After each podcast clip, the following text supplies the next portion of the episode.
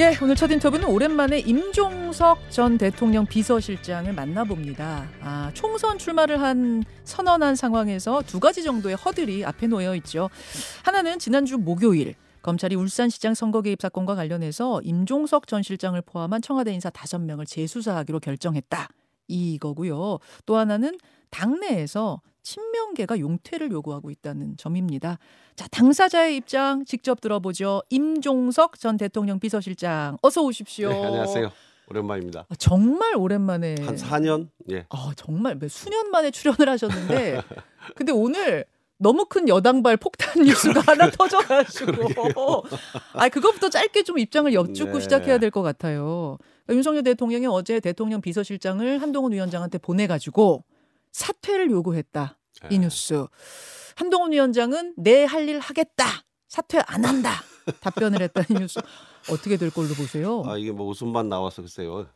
어, 어 뭐 우선 우리 유승민 전 의원은 개싸움 할 때냐 이렇게까지 얘기를 하셨더라고요. 어제 SNS에 예, 올렸죠. 예. 예. 뭐 많이 화가 나신 것 같은데 음. 진짜로 언론 보면 뭐 동물의 왕국 한 장면 같죠. 어, 뭐 침팬지들이나 고릴라들 우두머리 싸움 하는 것 같잖아요. 아 무리 무리 안에서 그런 싸움 예, 하던데. 우두머리 싸움을 하는 것 같잖아요.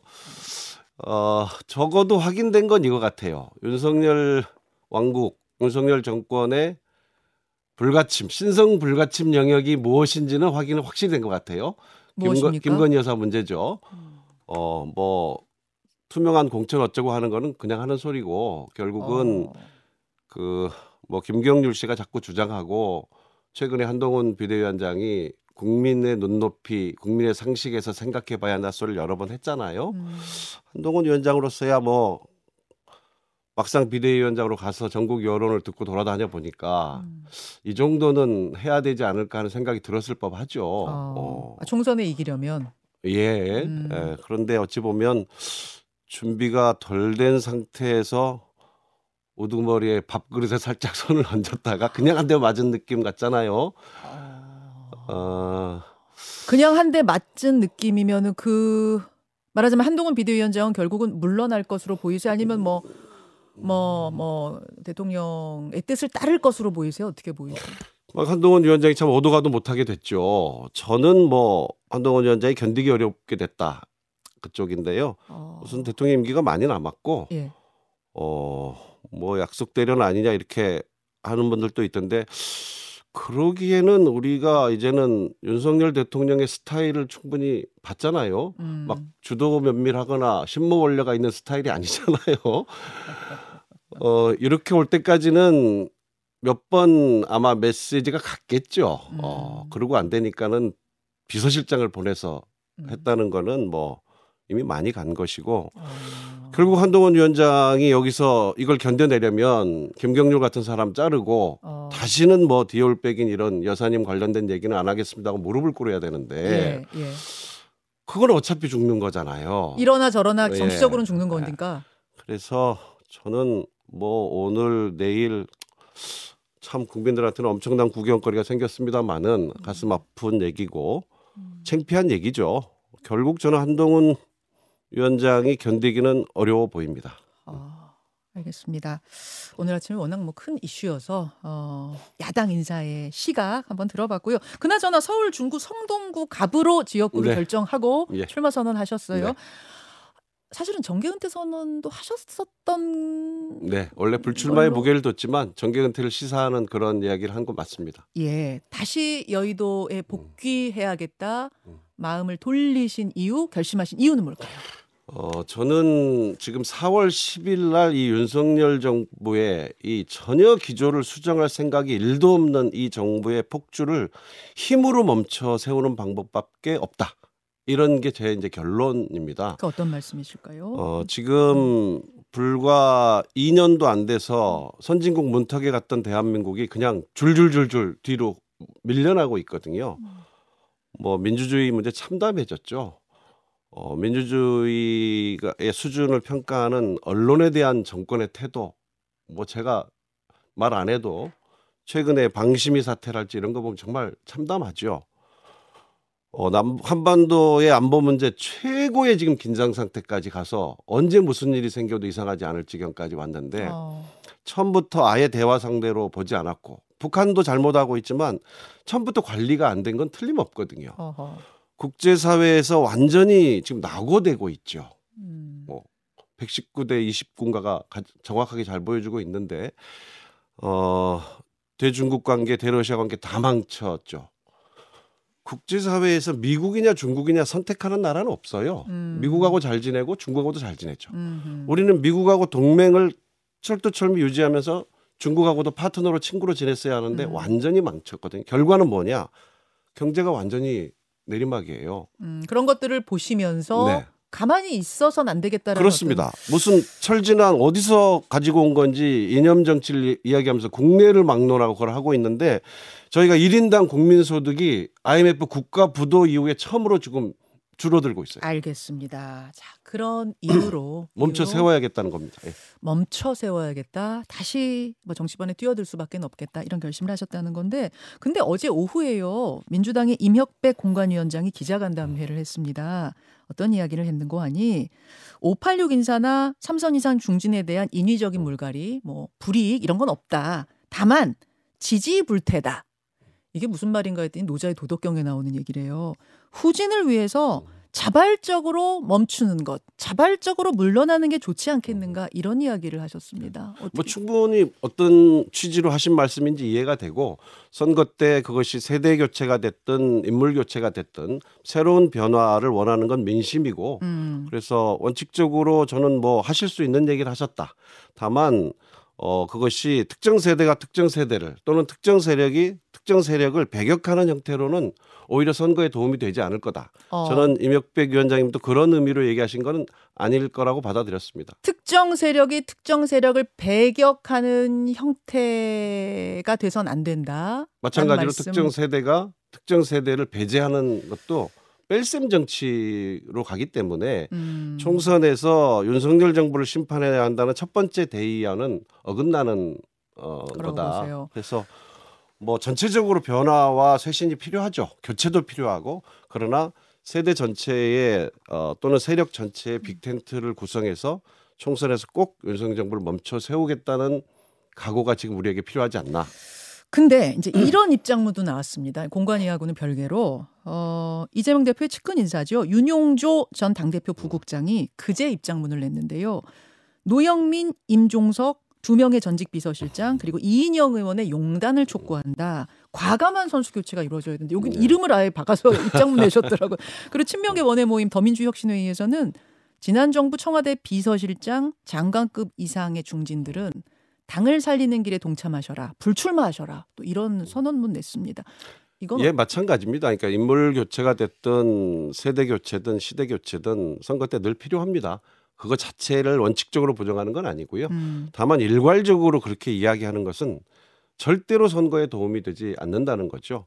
문재인 정부 전체를 겨냥해서 대립시키는 게 무슨 도움이 될까요? 약간 대립시키려고 하는 게 아니냐. 그러니까 그런 의도도 좀 엿보이세요? 예, 충분히 그 행간에는 그런 이야기를 또 들어있기 때문에 어, 저는 이제 그분들의 뭐 마음은 제가 이해합니다. 그러나 지금 이번 총선 목표에 부합하는지 특히 이제 그분들이 어 생각하셔야 될 게 지금 본인들의 그런 집단 행동이나 주장이 민주당에게 특히 이재명 대표에게 도움이 되는 것인지를 어. 생각해 보면서 다음 발언이나 행동을 하시면 좋겠다 하고 어, 조언 드리고 싶네요. 도움이 안 된다고 보십니까? 그렇습니다. 이재명 대표만으로 총선을 치를 수는 없는 것이죠. 음. 이재명 대표가 없는 총선을 치를 수 없지만 어, 이재명 대표를 중심으로 하지만 더 많은 새로운 사람들이 음. 총선에 또 중심들을 구축해줘야 하고 어, 당연히 문재인 정부 때 일했던 많은 사람들의 참여도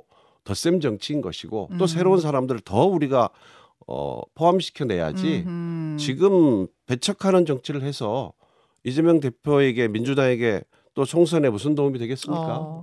아니 어제 이제 어떤 보도들이 나왔냐면 뭐 이런 불출마 요구도 나오고 하니까 나온 보도 같은데 비명 다음 타겟은 친문이다 이런 보도가 몇 개가 나왔어요. 뭐 이렇게 비명이니 친명이니 친문이 참 뭐 저는 좋아하지 않는 구분들인데 음. 지금 힘을 합해야 할 뭐 여의도 문법으로 세력이 있다면 어 이재명 대표가를 중심으로 한 세력들이 있다면 어 이른바 친문으로 불리는 많은 분들이 경험이 있고 이 준비된 많은 사람들이 또 있기 때문에 마땅히 힘을 합하는 음. 그런 노력을 했으면 좋겠습니다. 계속 말씀하시는 게 뺄셈 정치로는 이길 수 없다. 그렇습니다. 그 이제 남은. 시간이 많지 않고 음. 이제는 누가 잘 관리하고 네. 통합하고 연대하느냐 음. 이런 경쟁이라고 봐야 되겠죠. 계속 이, 분- 이 분위기로 가다 보면은 이제 제3지대로의 탈당 행렬이 더 늘어날 수도 있다고 보세요. 충분히 그렇죠. 어. 사람이 하는 일이라는 거는 이해관계도 있지만 감정의 문제도 있기 때문에 음. 어, 굉장히 우리가 정치권에서 제일 중요한 책임 중에 하나가 언어 선택과 태도입니다. 음. 매우 중요하죠. 이재명 대표가 나서서 뭔가 좀 액션을 해야 된다고 보세요. 이재명 대표도 보고 계시겠죠. 네. 아하, 알겠습니다. 알겠습니다. 그나저나 임종석 실장의 애끓는 설득으로 탈당의 뜻을 접은 윤영찬 의원. 네. 그 윤영찬 의원은 사실은 이제 탈당을 하려다가 마음을 이제 다 잡았기 때문에 바- 당에서 박수를 받을 거라고 생각했는데 오히려 지금 역시 친명계 원외 모임 더민주혁신회의가 성명을 냈어요. 탈당파 못지않게 당원들을 기만하고 지지자 마음에 상처를 입혔다. 제명해라. 이 입장에 대해서 어떻게 생각하십니까? 뭐 앞에 드린 얘기랑 비슷합니다. 어, 우리 윤영찬 의원 같은 분들이 이제 공천이 임박했는데 시기가 어, 투명하고 공정한 경선을 통해서 후보가 되고 이겨낸다면 분명히 총선에 도움이 되는 것이죠. 덧셈이죠. 음, 어, 그리고 이제 윤영찬 의원이 그런 선택을 한 데는 뭐 제 개인이 제가 개인적으로 선택해서라기보다는 음. 꽤 많은 고민을 한 것이고 특히 윤영찬 의원이 정치하는 과정에서 자기를 가장 아끼고 사랑하는 사람들의 이야기가 대체로 일치했다는 거예요. 그 당시에 이제 조언을 예, 구하는데 지역에서 음, 견디고 이겨내는 것이 길게 이기는 것이고 진짜 이기는 것이다. 음. 이것이 이것이 이제 윤영찬의 최종 권- 결론이었던 건데 함께 해온 분들이 계시기 때문에 많이 힘들어했던 것 같아요. 알겠습니다. 알겠습니다. 임종석 전 대통령 비서실장 지금 만나고 있습니다. 아니 그나저나 지난주에 검찰이 네. 울산시장 선거 개입 사건과 관련해서 3년 전에 불기소 처분 받으셨잖아요. 네, 그렇죠. 그때 조국, 임종석, 이광철 이제 이런 분들이 아, 불기소 처분 받았는데 재조사하겠다 이런 입장을 밝혔습니다. 어, 이유를 들어보니까 그 당시에는 불기소 처분이었지만 상당히 그때도 의심이 들었다. 그래서 그때도 불기소 이유 통지서에 의심이 들었, 든다라는 걸 써놨는데 이번 재판 과정에서 다른 분들 재판 과정에서 하명 수사 의혹의 실체가 있다는 판결이 나왔기 때문에 이제 재수사를 시작한다 이런 거거든요. 어떤 입장이십니까? 뭐 우선 제 경우를 좀 말씀드리면 예.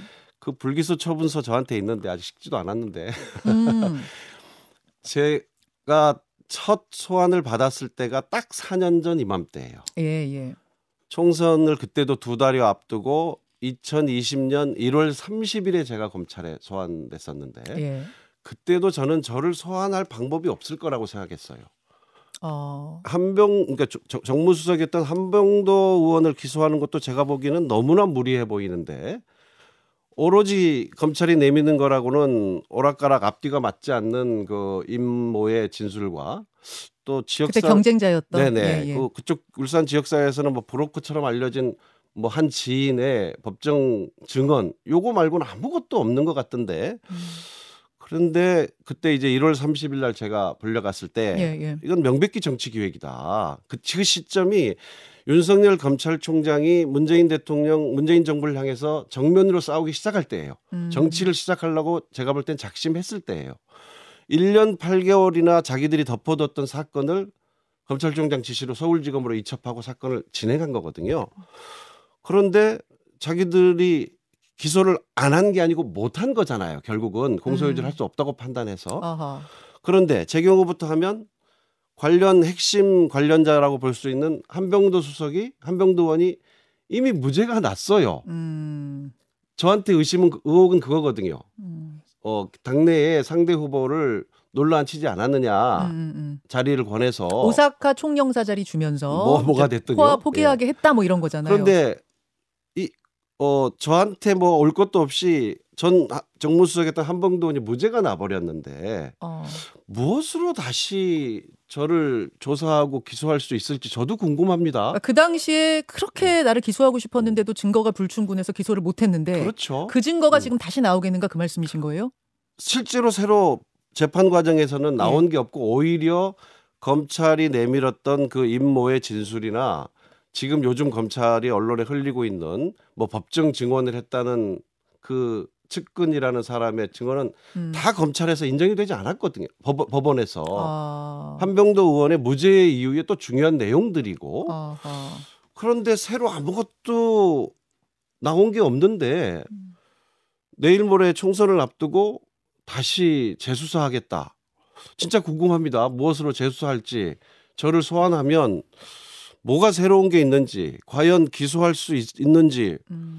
저로서는 뭐 오히려 궁금하네요. 음. 그 당시 뭐 그 송철호 후보 캠프에 어, 송병기 음. 이제 그분 나중에 부시장이 됐죠. 송병기 전 부시장 수첩에 임종석 실장, 뭐 조국 수석 이런 분들의 이름이 언급됐고 거기 거기서 이제 얘기한 대로 막 나중에 다 돌아갔다 실제로 뭐 이런 거였는데 이것도 그 당시 다 털어보고 증거가 안 된다 했던 건가요? 당시에 당연히 핵심 아. 검찰이 수집한 핵심 증거였죠. 아하. 송병, 이른바 송병기 수첩이라는 거는. 그럼 지금 말씀하시는 걸 정리해 보자면 다시 수사를 해도 새로운 증거 나올 게 없는데 그래서 결국은 난 또 불기소가 될 텐데 그럼에도 불구하고 지금 이걸 재수사를 하는 건 그럼 총선용이다 이렇게 보시는 거예요? 명백히 저는 총선용이고 적어도 이 정치적 상황에서 벌어지고 있는 일이다.